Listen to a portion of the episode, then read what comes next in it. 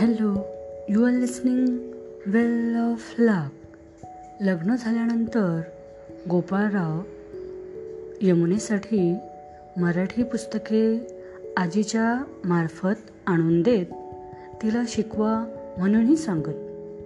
पण यमुना शिकत म्हणून नसे. गोपाळराव लग्न झाल्यावर आठ एक महिने कल्याणास होते.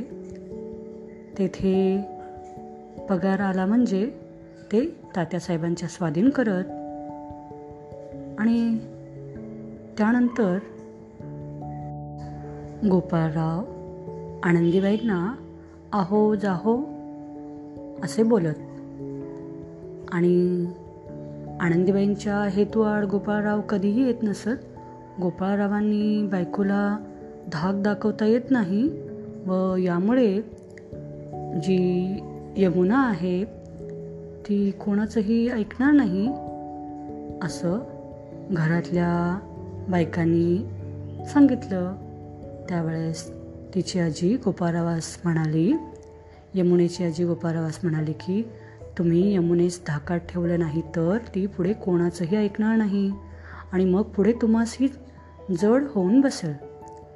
आणि त्यानंतर मग काय झालं? गोपाळराव अशा मताचे होते की लहानपणी म्हणजे बाळपणी लग्न करू नये हे मोठे पाप आहे. आणि जे गृहस्थ असे करत गोपाळराव त्यास शिव्यांची लाखोली वाहत. म्हणजे जे गृहस्थ आपल्या मुलीचे लहानपणी म्हणजे बाळपणी लग्न करू लागले की त्यास ते शिव्यांची लाखोली वाहत. लहानपणी लग्न करू नये यासंबंधी गोपाळराव दोन कारणे देत असत की लहान मुलांचे आणि मोठ्या माणसांचे स्वभाव भिन्न असतात. मोठ्या माणसास जसे वाटत असते तसे मुलांनी आपल्यासारखे चालावे वा वागावे परंतु मुलांची समज त्यांच्या अगदी विरुद्ध असते. आणि दुसरे कारण की त्यांचे जे मत आहेत म्हणजे विचारसुद्धा जुळत नाहीत. आणि त्यानंतर गोपाळरावांनी असं ठरवलं की आता हे लग्न झाले आहे तेव्हा त्यांनी लग्नाच्या अगोदर जी अट घातली होती की ते आनंदीबाईंना शिकवणार त्यावेळेस कोणीही आडकाठी करावयाची नाही.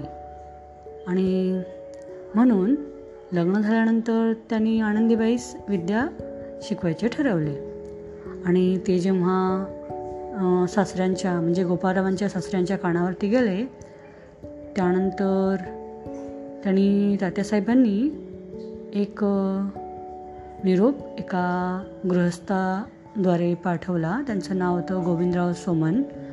आणि गोविंदराव सोमन गोपाळरावांना भेटले आणि त्यांनी सांगितलं की स्त्रियांना विद्या शिकून दुसऱ्यांशी पत्रव्यवहार करतील. ते नीट ऐकणार नाहीत. असं बरंच काही ते गोपाळरावांना म्हणत होते. त्यानंतर गोपाळरावांचं उत्तर त्यावरती असं होतं की जर विद्येपासून जर स्त्रिया बिघडतात तर अनायासे पुरुषांची सुटका झाली म्हणायची. बायकोच्या हातून जर अपराध झाला तर तिला टाकता येते. आणि त्यात माझे काहीच नुकसान नाही. जन्मभर शृंखला पायात घालून घेण्यापेक्षा त्या जर त्या रु रीतीने सुटतील तर फार चांगले. आणि त्यांचे गोपाळरावांचे असे बोलणे ऐकून गोविंदराव सोमन उठून चालते झाले. त्यानंतर गोपाळरावांना हे समजले की यांच्या घरी राहून बायकोचे शिकणे होणार नाही. म्हणून त्यांनी काय केले? आपली बदली जी आहे अलिबागला करून घेतली. आणि तेथे ते यमुना आणि आजी सासू यमुनाची जी आजी होती यांच्यासह ते गेले. आणि अलिबागला गेल्यानंतर त्यांनी पाठीवरती एक धडा काढून यमुनेजवळ पाठी दिली पुस्तक दिलं आणि सांगितलं की हा एवढा धडा पाठ कर. यमुनेने ती पाटी व पुस्तक फेकून मला नाही शिकायचे. मला शिकून कुठे चाकरी कराव्यास जायचे आहे? आणि असं म्हणाली यमुना आणि तिथून उठून निघून गेली.